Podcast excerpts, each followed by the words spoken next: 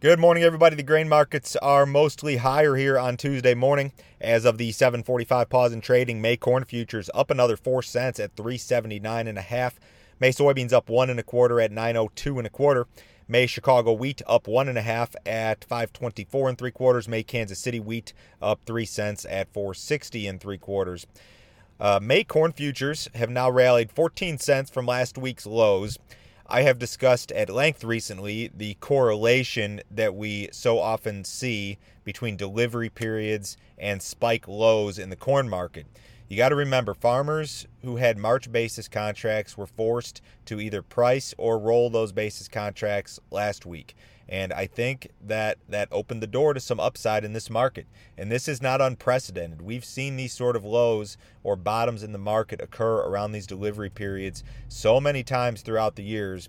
And I think that uh, we're seeing a little bit of that here uh, this week. So, was that the low in the corn market that we saw last week? Uh, it's very possible. That could have been the low for a while. Now, we've still got a lot of uh, uh, outside market issues to deal with. We've still got this virus. We've still got the stock market, which has been loaded with volatility here as of late. Um, and I, I, think that the rebound in the stock market this week has certainly helped the grain markets. It, it hasn't hurt the grain markets at least, but I, I, very much believe that there is something to that delivery period, the pricing of all those basis contracts. It, it it's that's a story and a scenario that we've seen play out uh, year after year after year, and, and oftentimes many times within a calendar year, as we've got a, a bunch of different delivery periods uh, during a calendar year. World financial officials are considering ways to boost their economies in the wake of the coronavirus. Uh, finance officials from the G7 um, put out a statement and said that at this point they're not going to cut rates or really do a whole lot, but that it's not off the table. So, no guarantee. Now, the problem here is that monetary policy in most of these countries around the world and, and even in the US is already very, very loose. Interest rates are already very, very low.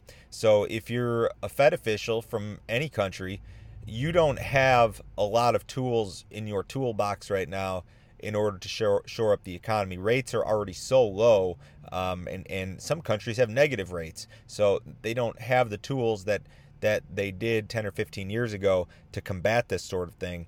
Um, there has been some discussion about a potential rate cut from the U.S. Fed. Um, that's not off the table, not on the table necessarily either. I don't know if, if that happens. Um, some well known bank chiefs here in the U.S. do believe that the Fed will cut rates amid the virus.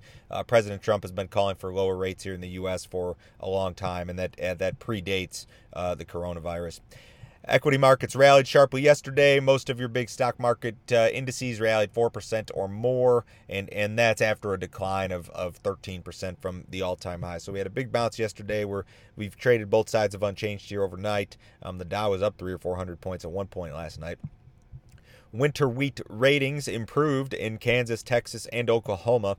USDA uh, doesn't issue national numbers just yet, but we have seen um, some state by state stuff. The Kansas wheat crop rated 45%, good to excellent. That's up from 35 last week. Texas rated 36%, good to excellent, up from 31 last week. Oklahoma rated 57%, good to excellent, up from 46 last week. So some pretty big jumps there.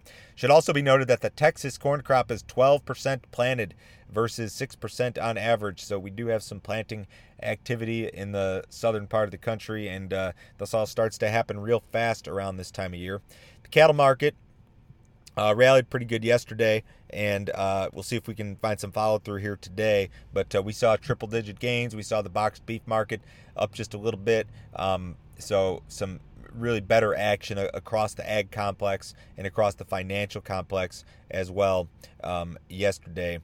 Moving forward here, we do have a USDA report next week. Um, that'll be the next big topic of conversation, although I don't feel as if this coronavirus issue and the volatility in the outside markets are going to go away anytime soon. And of course, the bigger report this month is the prospective plantings report, which is out on the 31st. The trade very much expects higher corn acreage.